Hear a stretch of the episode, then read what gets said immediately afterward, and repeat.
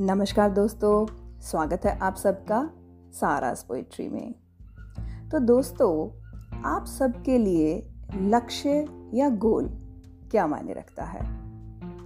किसी के लिए तो शायद बहुत कुछ और किसी के लिए शायद सिर्फ़ एक सपना। तो लक्ष्य की कसौटी क्या है? क्या है इसकी परिभाषा?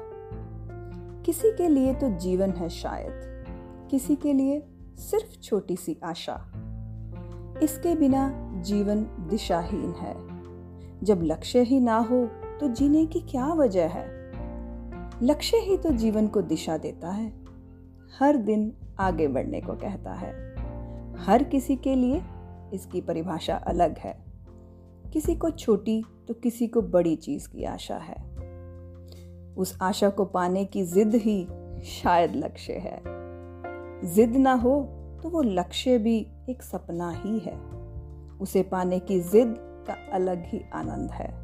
जैसे खुद को ही पा लिया हो, ये तो एक ऐसा नशा है। तो लक्ष्य की कसौटी क्या है? क्या है इसकी परिभाषा? किसी के लिए तो जीवन है शायद।